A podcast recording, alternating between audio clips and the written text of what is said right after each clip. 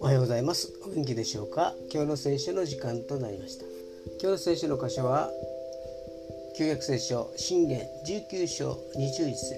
信玄19章21節でございます。お読みいたします。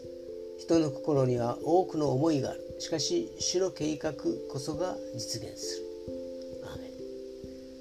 ビルが高ければ高いほどその基礎は地下深く掘らなければなりません。夢が大きければ大きいほど地道な生活が長く続くものです。遠くの夢を見ながらも足元の地道な生活を過ごさなければなりません。でも主の身胸ならばその夢は必ず実現するのです。